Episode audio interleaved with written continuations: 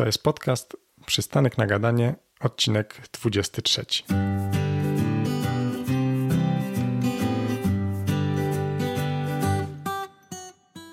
Witam Was serdecznie w kolejnym odcinku podcastu. Dzisiaj moim gościem jest Monika, która zrobiła podróż dookoła świata. Brzmi niesamowicie, no nie? Cześć Monika. Cześć. Warto powiedzieć, że to jest taka turbo szybka podróż dookoła świata. Jak myślimy o podróży dookoła świata, to wiesz, kojarzy się, że to jest miesiąc albo dwa, albo nawet pół roku. Tutaj to była taka naprawdę turbo szybka, bo my się wyrobiliśmy chyba w niecałe 14 dni, to chyba nawet nie były dwa tygodnie. No brzmi ekstremalnie. Powiedz skąd pomysł, żeby zrobić to aż tak szybko? Miałam wolne w pracy, więc jak się pracuje na etacie, to dosyć są ograniczone możliwości, jeśli chodzi o długość urlopu, więc udało mi się wycisnąć najwięcej, ile wtedy mogłam. I mając tyle wolnego, po prostu zaczęliśmy się zastanawiać, co zrobić z tym czasem. Bo lecieć na przykład na, nie wiem, 13 dni do Grecji albo w jakieś jedno miejsce, wydawało nam się takie nie do końca satysfakcjonujące, że chcielibyśmy więcej. E, mówię o mnie i o moim partnerze. I zaczęliśmy się właśnie zastanawiać, przeglądać ten świat, mapę, gdzie tutaj polecieć i wybraliśmy tyle miejsc, że po prostu nie sposób było wybrać jedno. I mój chłopak pomyślał, a może sobie polecimy w kilka i po prostu ułożymy sobie tak trasę, żeby przelecieć dookoła świata. I zaczęliśmy po prostu nad tym myśleć. I powiem Ci, że początki były bardzo trudne, bo wybraliśmy po prostu tyle miejsc, które były po drodze, okej, okay, ale ten czas tak szybko się kurczył, bo trzeba było liczyć jeszcze loty, jakiś odpoczynek. Każde z nas upierało się przy jakimś swoim miejscu, że nie, no tam musimy polecieć, tam musimy też być. I jak jesteśmy tam, to musimy jeszcze obok. Więc była długa dyskusja i ostatecznie wybraliśmy kraje, które wybraliśmy. Czyli z Polski polecieliśmy do Stanów, do Arizony, później na Hawaje. Z Hawajów polecieliśmy do Australii i z Australii już tak przesiadkowo, trochę odpoczynkowo do Singapuru i do domu. Czyli faktycznie oblecieliście całą ziemię dookoła. Tak. Niesamowite. No, bardzo taki oryginalny pomysł, żeby zrobić to aż tak szybko. A powiedz mi, bo tak e, interesuje mnie z perspektywy takiej organizacyjnej, jak się bukuje bilety i noclegi na taką podróż, no nie? No bo to jest dużo lotów, dużo przesiadek. Jakiś lot może się nie odbyć, może się opóźnić. E, jak wy to zrobiliście? No właśnie, opóźnienia i to, że jakieś loty się nie odbywają, z tym też jest e, historia. Ogólnie muszę powiedzieć, że mieliśmy bardzo dużo szczęścia po prostu, bo planowaliśmy to niesamowicie logistycznie i nawet nie pomyśleliśmy, że moglibyśmy gdzieś tam sobie te noclegi na przykład załatwiać na miejscu, tylko właśnie wszystko mieliśmy ułożone i po prostu chyba nie myśleliśmy wtedy o tym, że coś się nie uda. Tylko po prostu sobie ułożyliśmy i tak ma być. No w końcu lecimy jakąś tam linią, która nigdy się nie spóźnia, raczej to się nie zdarza. Więc tutaj od razu mówię na początku, że mieliśmy po prostu szczęście, ale to prawda, że trzeba to bardzo logistycznie ułożyć, czyli naprawdę się zastanowić, ile jaki lot trwa i też czy jesteś w stanie to zrobić zdrowotnie czyli jak twój organizm na to zareaguje, no bo przelecisz na przykład ocean i posiedzisz, nie wiem, dwa dni w Arizonie i chcesz lecieć dalej, to tutaj bym się zastanowiła, czy w ogóle dasz radę, czy, czy ten jetlag na przykład cię nie zniszczy, czy będziesz miał siłę, czy po drodze się nie rozchorujesz, tak jak ja się rozchorowałam w samolocie, ale to też pewnie o tym porozmawiamy później. I tak, no dużo szczęścia, dużo logistyki, a z tym spóźnionym samolotem to mieliśmy po prostu pecha na samym początku, bo dotarliśmy z Polski na Islandię i czekaliśmy już na samolot e, właśnie do Stanów. I jak to pogoda na Islandii, rozhulała się straszna śnieżyca i po prostu nasz samolot miał tak duże opóźnienie, że nie zdążylibyśmy na kolejną przesiadkę. I mieliśmy takie szczęście, że leciał inny samolot po prostu do Stanów i my bardzo szybko podbiegliśmy do okienka i zapytaliśmy panią, czy jest jeszcze szansa, żebyśmy mogli polecieć, bo mamy przesiadkę, bo nie zdążymy. I po prostu takim totalnym fuksem ona zadzwoniła na pokład samolotu, zapytała, czy są dwa miejsca, były dwa miejsca. Mieliśmy też jakieś fundusze, żeby sobie na teraz kupić te bilety. I po prostu takim, wiesz, rzutem na taśmę, totalnym szczęściem wskoczyliśmy do tego samolotu. I też po drodze, biegnąc do samolotu, e, mojego chłopaka zatrzymała taka jakby straż graniczna, lotniskowa. I ja już praktycznie byłam na pokładzie samolotu, a jego jeszcze nie widziałam. I mówię, kurde, gdzie on się podział, co on robi? I też na ostatnią chwilę po prostu po tej kontroli wbiegł do samolotu i nam się udało na wszystko zdążyć, ale stres był bardzo duży. I do tego stopnia, że do tej pory nie dostaliśmy odszkodowania, bo to był taki, to było bardzo duże opóźnienie, więc należało nam się spore odszkodowanie, bo linia zbankrutowała. Oj. Więc to jest taka historia właśnie z tym związana. I na samym starcie po prostu dostaliśmy w kość. No ale jak widzisz, mieliśmy naprawdę dużo szczęścia, więc wszystko się udało. Wiadomo, że trochę nam się to obsunęło później w Stanach, ale dało się to jeszcze zrobić. Nie było to jakieś utknięcie na przykład w Europie na dwa dni. No tak, a w sumie szkoda jakby to się skończyło jeszcze zanim się zaczęło, nie? No bo to był tak, tak naprawdę jeden z pierwszych lotów w tej podróży. Tak, dokładnie tak. Więc naprawdę szczęście, ogromne szczęście. Mhm. A kontynuując to pytanie o logistykę, powiedz mi, mieliście zaplanowany każdy dzień, co będziecie robili przez te dwa tygodnie? Nie, nie. E, chodziło mi o logistykę w sensie loty czasowo i noclegi. A jeśli chodzi o jakieś atrakcje, co będziemy robić, to nie. Była taka bardzo luźna lista, że wiadomo, jak jesteśmy w Stanach, w okolicy Wielkiego Kanionu, no to na pewno na ten Wielki Kanion pojedziemy. Ale zwykle, jeśli chodzi o takie planowanie czasu, to mamy to bardzo luźno. Po prostu sobie siadamy i zastanawiamy się, co ja bym chciała zobaczyć, co mój chłopak chciałby zobaczyć i sprawdzamy, czy ma to sens, ale nie upieramy się przy tym. Nie ma takiej konkretnej listy, konkretnego planu. Bardziej właśnie chodziło mi o to, że po prostu włączasz Excela i sprawdzasz daty, godziny lotu, wolne jakieś domy na przykład, albo hotele, jeśli ktoś lubi hotele i układasz sobie to. Na bookingu patrzyliście? E, my zawsze na Airbnb. Mhm. A powiedz mi, jak się spakować na taki wyjazd? No bo jakby jest tyle różnych krajów, więc tak naprawdę pogoda może być różna, chociaż z tego co opowiadasz, no to jednak mieliście większość tych miejsc raczej ciepłych. Ale czy było tak, że na przykład musiałaś mieć jakąś kurtkę, powiedzmy, taką cieplejszą, i jednocześnie sukienki i krótkie spodenki? Tak, na pewno kurtka by się przydała na Wielkim Kanionie, ale tej kurtki nie miałam, albo miałam. Wiesz co, już nie pamiętam, chyba miałam, ale bardzo taką y, cienką. Więc generalnie by się przydała, ale raczej pakowałam się na zasadzie, kurde, jak mi się przyda na jeden raz, to jej nie pakuję. Więc dałam radę bez. No i tak jak zauważyłeś, to były głównie ciepłe kierunki, więc ja jestem w pakowaniu dosyć szybka i ogarnięta. Jeśli chodzi o ubrania, bo z kosmetykami jest gorzej, ale jeśli chodzi o ubrania, to po prostu wychodzę z założenia, że mogę sobie coś wyprać, albo mogę mieć odzież, która się sprawdzi w różnych warunkach, bo na przykład materiał szybko schnie, ale też oddycha i na przykład, nie wiem, daje ciepło, jak e, wełna merino, więc na takiej zasadzie... Kocham, kocham wełnę merino. no właśnie, no właśnie, więc na takiej zasadzie, że po prostu bardzo myślisz o tym, co pakujesz. Sprawdzasz też, gdzie będziesz i ja nie zabieram ze sobą dziesięciu sukienek, bo wystarczy mi jedna. Nie zabieram też ze sobą, nie wiem, pięciu par spodenek, bo na przykład wystarczą mi dwie. Jedna, żeby była sportowa, jak gdzieś będę biegać po górach albo chodzić na trekking, a druga taka bardziej wyjściowa, więc w pakowaniu tutaj nie będę dawać jakichś super rad. Na pewno warto zwrócić uwagę na tą pogodę, tak jak powiedziałeś. Z tym, że też bym się tutaj zastanowiła, jak będzie na Hawajach 30 stopni, a w tym Wielkim Kanionie 20, no to czy potrzebuję kurtkę, czy może bluza mi wystarczy? Która też się przyda później, jak będzie na przykład zimniejszy wieczór. A mieliście, w sensie mieliście też y, bagaż nadawany, czy tylko z tym podręcznym w takim razie się upakowaliście? Nie, tylko podręczny. Nigdy nie nadajemy no, bagażu. To no. faktycznie no. to, jest, to, jest, to jest wyzwanie na, na taką podróż się spakować tylko tak, w podręczny. Tak. No dobra, pamiętasz ile lotów było podczas całej podróży? Nie do końca, mogę tak mniej więcej, bo wydaje mi się, że z Polski lecieliśmy gdzieś.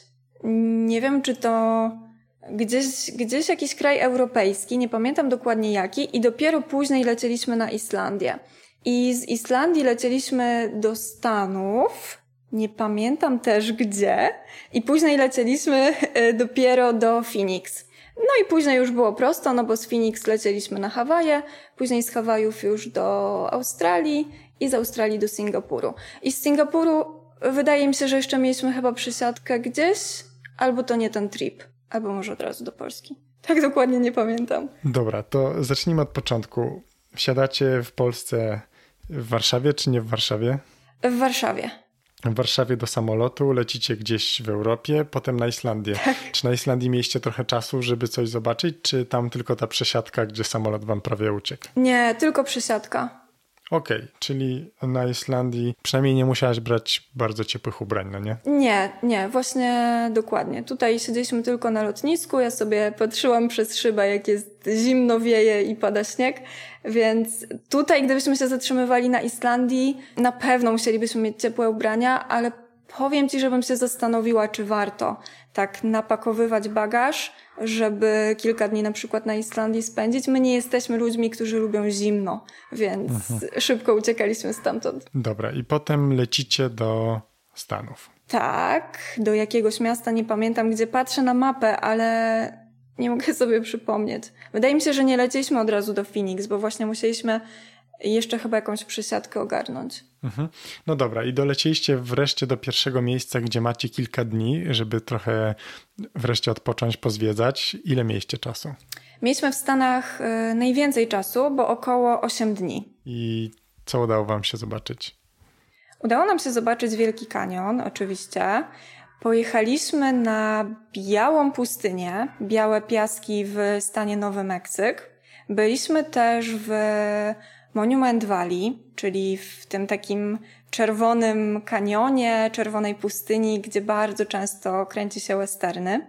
Bardzo charakterystyczne miejsce w Stanach. I udało nam się też, bardzo mi na tym zależało, bo to był ten okres e, listopadowy, udało nam się być na Dia de los Muertos, ale nie w samym Meksyku, tylko właśnie w Stanach, w Arizonie.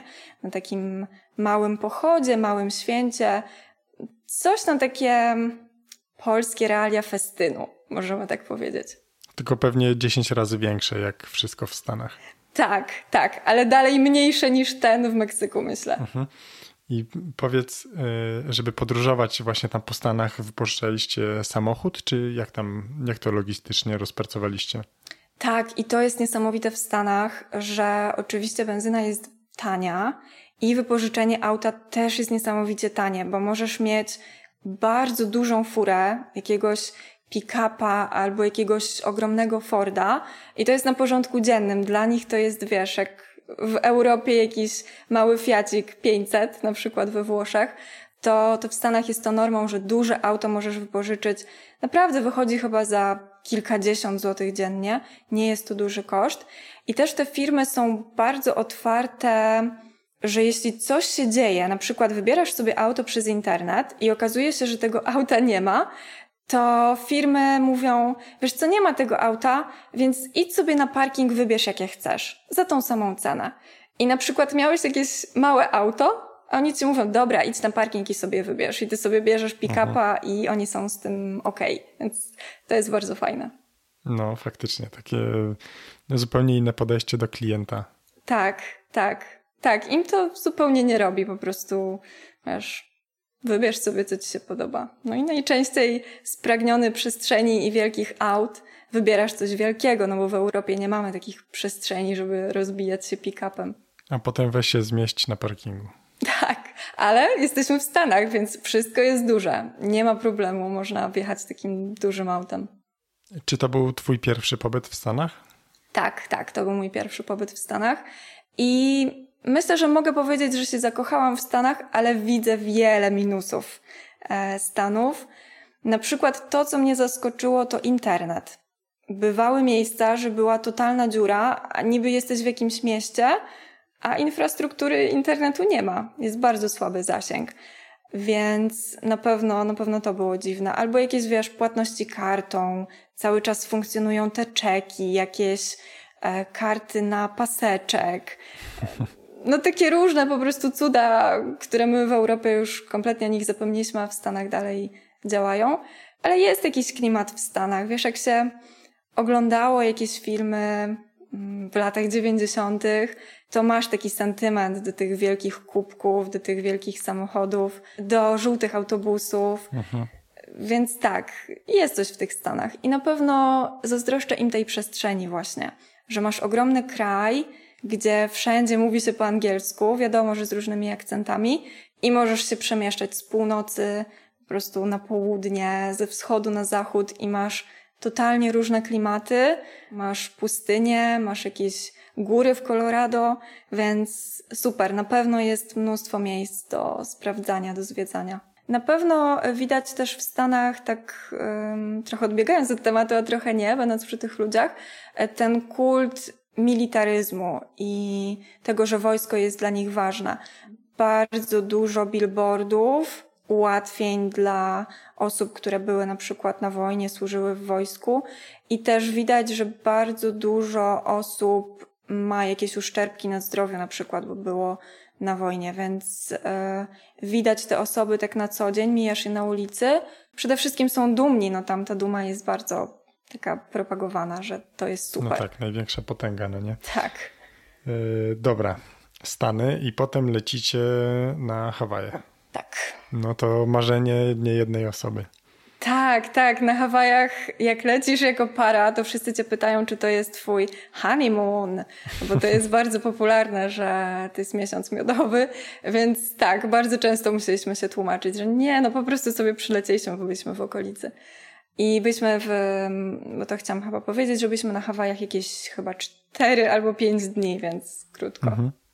I powiedz, faktycznie są tak przepiękne, jak e, sobie wszyscy je wyobrażają i gdzieś tam na Instagramie widać zdjęcia? Są piękne, ale myślę, że jest wiele piękniejszych miejsc.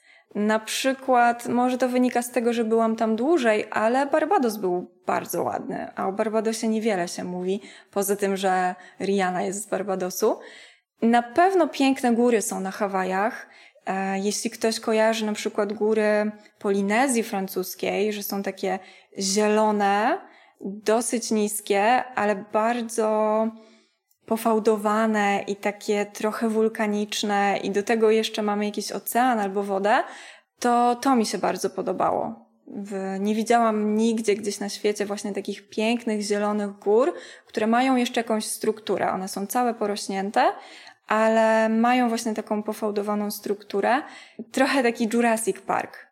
Bardzo, bardzo fajny odbiór. Zresztą na Hawajach kręcono właśnie mhm. Park Jurajski, z tym, że wstęp do tego parku był dosyć drogi i jakoś nie bardzo nam się podobało jeździć samochodzikiem po, e, po takim miejscu, ale mhm. chyba tak, chyba właśnie tam kręcono Park Jurajski.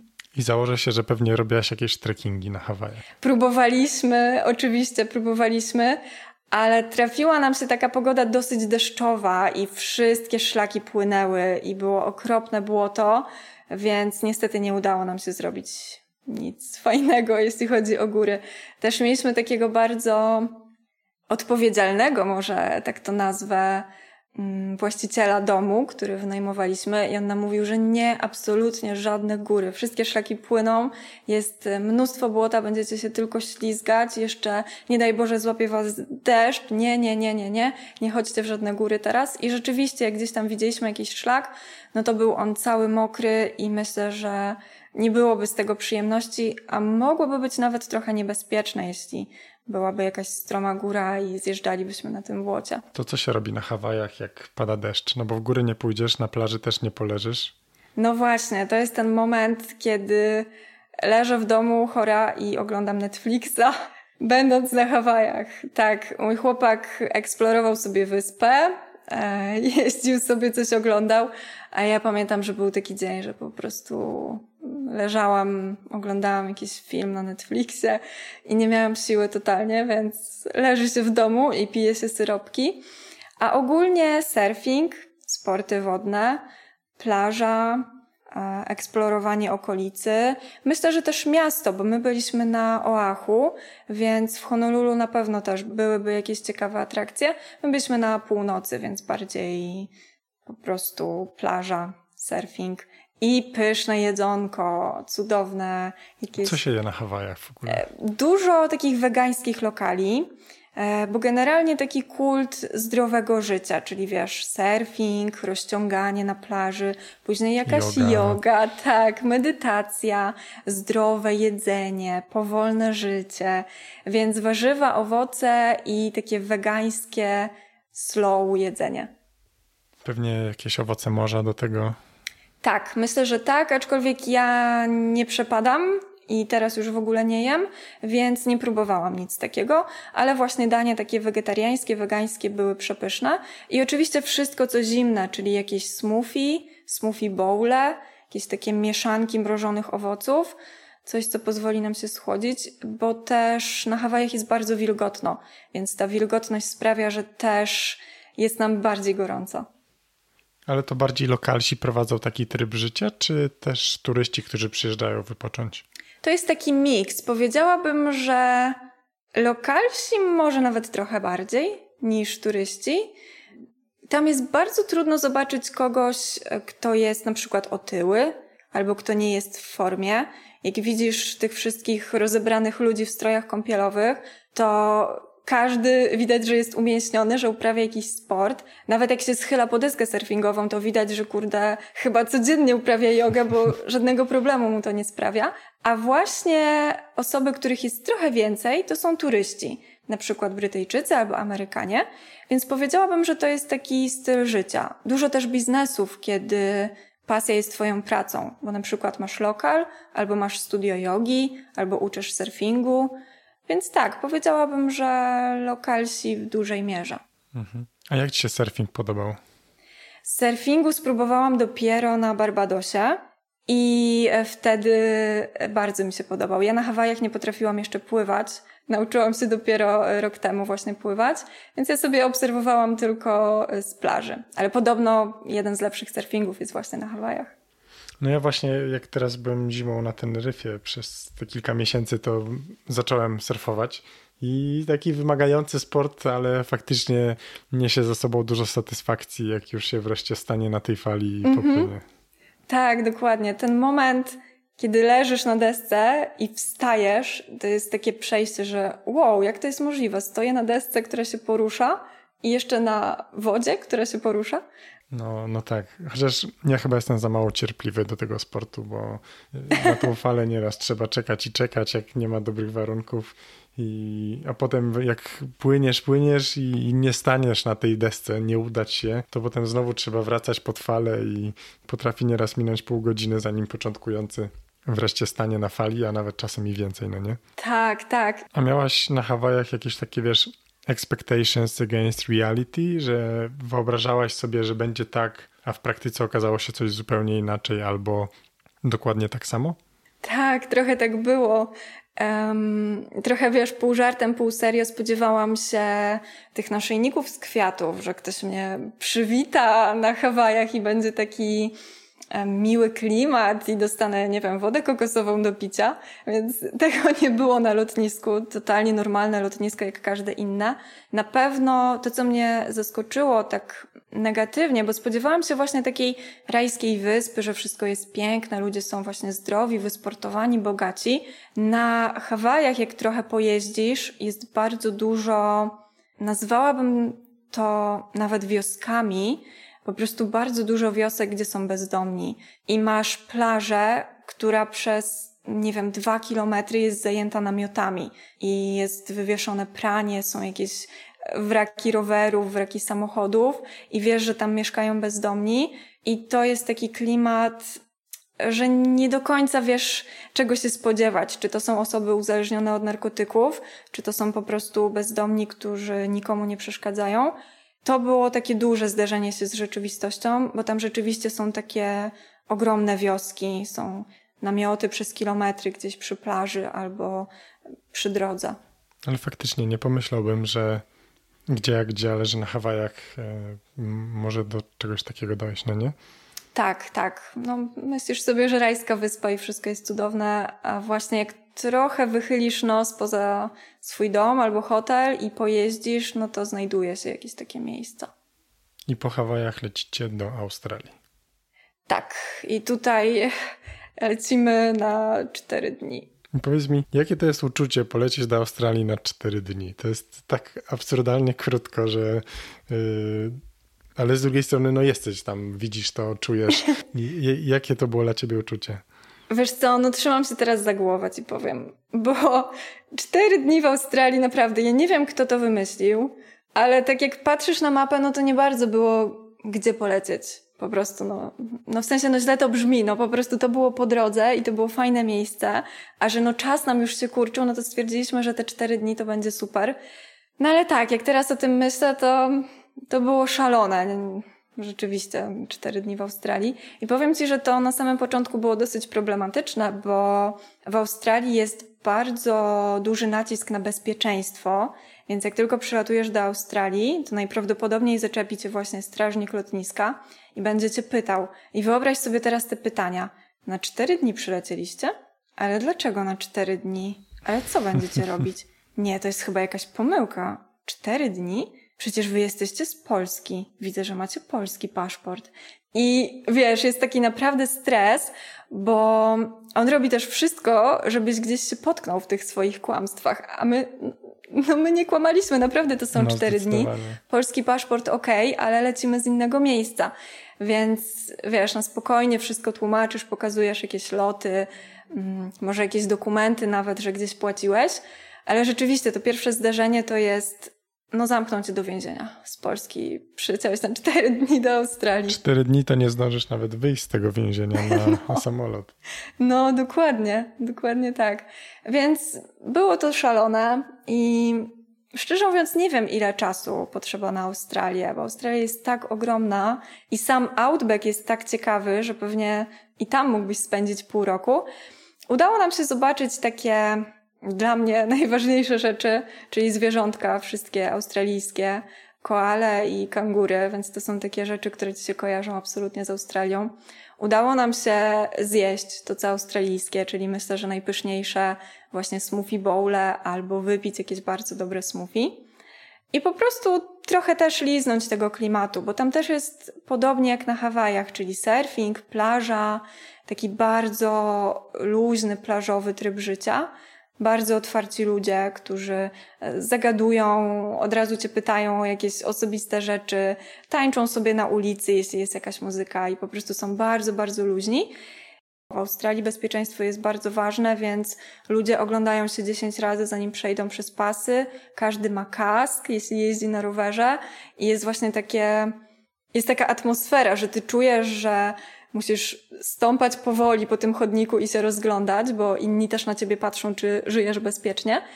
Hmm. Myślę, że jeśli chodzi o takie podejście do życia, czyli ten uśmiech i bycie otwartym, ale nie bycie nachalnym. Australijczycy są tacy, wszystko jest w punkt.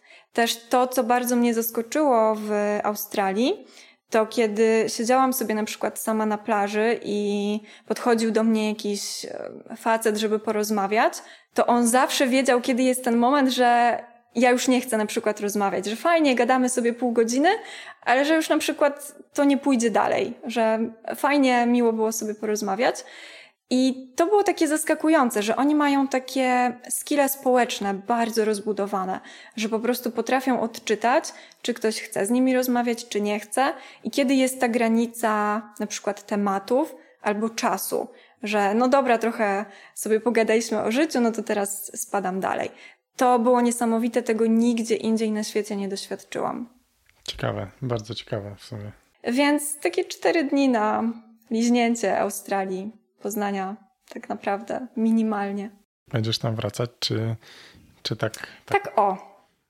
Myślę, że mogłabym jeszcze raz polecieć do Australii, bo na pewno niezwykłe były te zwierzęta, że możesz sobie pójść na kampus jakiejś uczelni um, i siedząc sobie na ławce po prostu obok skaczą kangury, a gdzieś tam widzisz, że nie wiem, ktoś ma zajęcia w budynku, więc to było takie niezwykłe, ale nie wiem, czy jakoś zakochałam się w Australii. Chyba nie do końca. Jestem tak po środku. Na pewno chciałabym wrócić, bo ciężko jest powiedzieć coś po czterech dniach i będąc tylko w jednej okolicy, ale Ja też nie miałam wielkich oczekiwań, jeśli chodzi o Australię. To bardziej był taki punkt dla mojego chłopaka, bo on był zafiksowany na tym punkcie. Ja po prostu stwierdziłam, że dobra, jest ciepło, to możemy lecieć. I po Australii kolejna destynacja? Singapur. No, to też taki orygina oryginalne miejsce na mapie. Cudowne, no. Bardzo zaskakujące. Myślę, że najbardziej zaskakują te miejsca, wobec których nie masz oczekiwań. Myślę, że tak to działa. I gdzieś tam miałam z tyłu głowy, że Singapur super, bo bardzo podobają mi się takie futurystyczne miasta. Więc też na przykład chciałabym zobaczyć Kuala Lumpur. Jestem bardzo ciekawa. Albo jakiś Hongkong. I Singapur właśnie tak sobie o Singapurze myślałam, że futurystyczne, rozwinięte miasto, azjatyckie. Beton wszędzie. Tak, tak. E, po tych wszystkich plażach, górach i przyrodzie to było dla nas w sam raz, bo też Singapur był takim miejscem przesiadkowym, czyli już typowo byliśmy tam dwa albo trzy dni i zdecydowanie nam to wystarczyło. To te dwa, trzy dni to był już taki maks, żeby wszystko zobaczyć, co nas interesowało, bo jeśli ktoś chodzi po klubach albo po galeriach, lubi takie miejskie życie, to myślę, że coś by dla siebie znalazł więcej, a my raczej szukaliśmy też przyrody. Mimo wszystko w tym mieście szukaliśmy przyrody i takich popularnych miejsc, jakichś ogrodów oczywiście charakterystycznych Singapuru, więc dla nas to było ok, te dwa dni na przesiadkę. Jakiś fajny hotel w, na wysokim piętrze, żeby sobie popatrzeć na ten Singapur i pobyć trochę w Azji, bo my nie do końca jesteśmy przekonani do Azji, do tej kultury, która jest raczej taka zamknięta, więc to był dla nas taki fajny krok żeby zobaczyć, jak będzie, jak będziemy się czuli właśnie w Azji. A mieliście okazję być w takim basenie, wiesz, wysoko w wieżowcu z widokiem na, na, na całe miasto? Nie, Bo wiem, nie. że tam jest, tam jest dużo takich e, miejsc. Nie, nie, nie byliśmy, ale mieliśmy widok na ten hotel w kształcie łodzi, więc widzieliśmy go doskonale i w dzień, i w nocy. E, Singapur jest pięknie podświetlony. Tutaj nie muszę mówić, że nocą naprawdę z jakiegoś wysokiego piętra wygląda przepięknie. Te wszystkie światła, kolory, rzeczywiście robi to wrażenie. No i powiedz, powtórzyłabyś taką podróż? Tak, ale na pewno nie w dwa tygodnie. Mhm. Myślę, że chciałabym w jednym miejscu chociaż być z dwa tygodnie, bo też na przestrzeni Mhm. tych wszystkich miesięcy, lat zauważyłam, że fajniej wsiąknąć w dane miejsce i naprawdę pobyć tam najdłużej jak się da, poznać ludzi, poznać jakieś swoje ulubione miejsca i wtedy dopiero ruszyć dalej. A powiedz mi, czy jakby teraz tą wiedzą, którą masz, coś byś zmieniła w tej podróży? Poza tym, że fajnie byłoby pobyć dłużej w niektórych miejscach, ale tak powiedzmy logistycznie albo cokolwiek, jakieś luźne myśli. Na pewno zadbałabym o to, żeby mieć ze sobą zawsze spray do nosa w samolocie i bardziej dbać o to zdrowie, bo naprawdę rozwaliłam się na maksa i bardzo często mi się później zdarzało właśnie w samolocie chorować. I tak jak ogólnie nie choruję, jestem zdrowa, to w tym samolocie zawsze mnie coś łapie, więc zapas wody morskiej do nosa i po prostu hektolitry wody, więc to na pewno bym zmieniła, żeby się nie rozchorować. A poza tym, no to tak, chyba tylko to, że po prostu nie robiłabym takiej szalonej podróży, że cztery dni na Hawajach albo cztery dni w Australii, tylko poświęciłabym więcej czasu na miejsce. I chyba dalej liczyłabym na to szczęście, że mimo, że zarezerwuję sobie nocleg, to nic mi się nie opóźni i będę mogła tam być.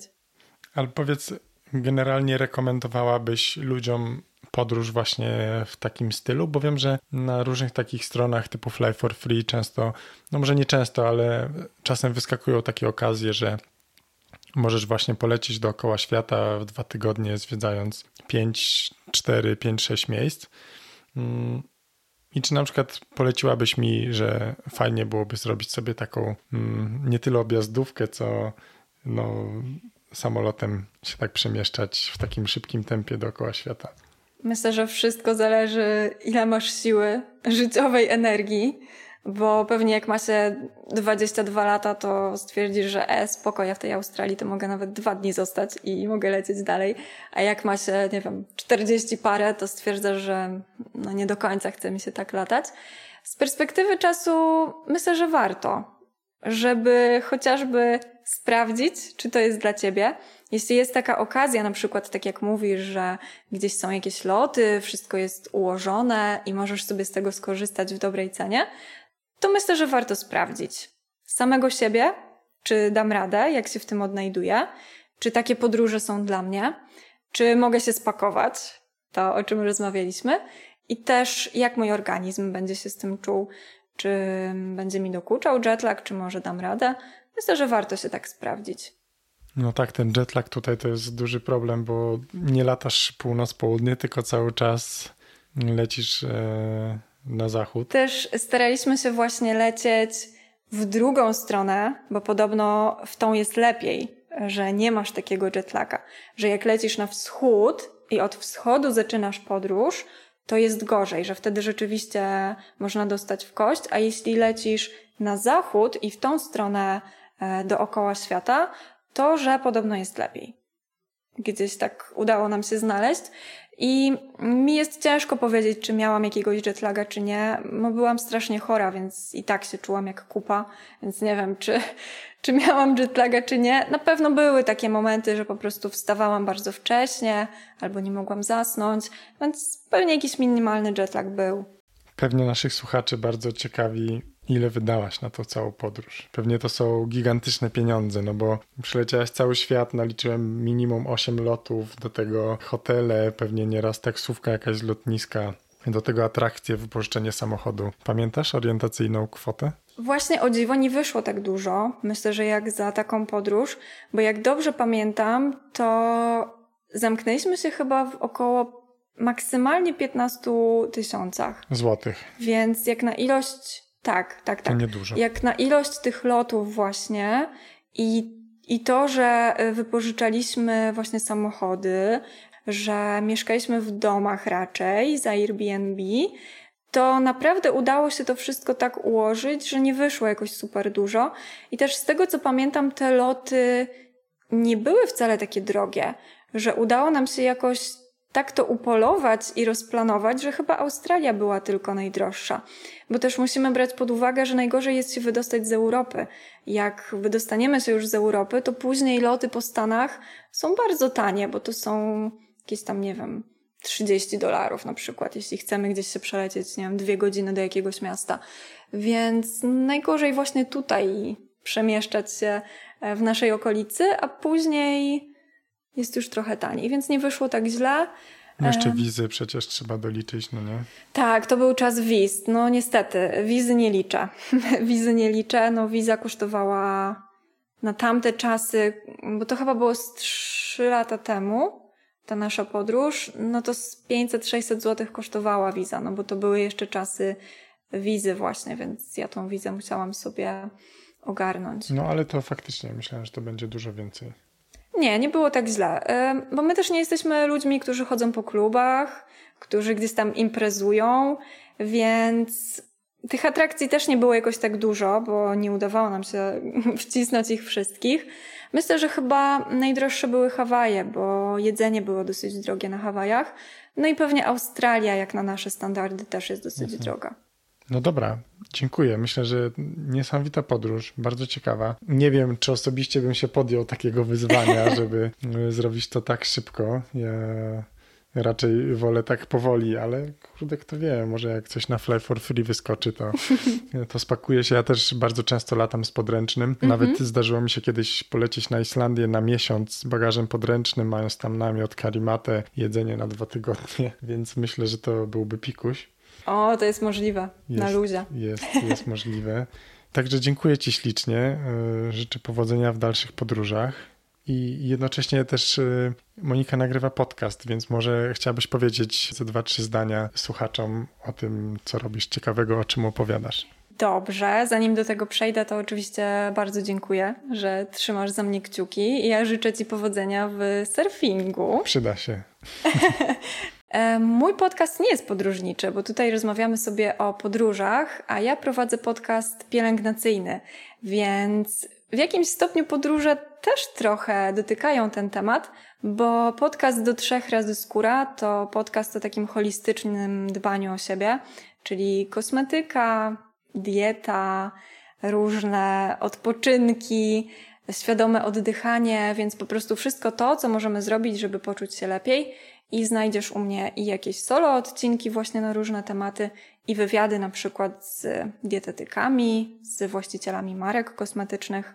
Także pielęgnacja w szerokim rozumieniu. I jak latacie dużo samolotem, to ostatnio też ja słuchałem odcinka o tym, jak dbać o skórę w samolocie. Tak, tak, to jest ważne. To dziękujemy i do usłyszenia w następnym odcinku. Dzięki. Jeżeli spodobał Ci się ten podcast i chcesz być na bieżąco, dostawać powiadomienia o kolejnych odcinkach, to zapraszam na mój profil na Facebooku. Oczywiście przystanek na gadanie. Publikuję tam również inne ciekawe rzeczy. Jeżeli natomiast chciałbyś zobaczyć miejsca, o których opowiadam, to wpadaj na Instagrama. Kilka razy w tygodniu dodaję tam fotki z moich podróży. Nazwa również przystanek na gadanie. Linki zostawiam w opisie.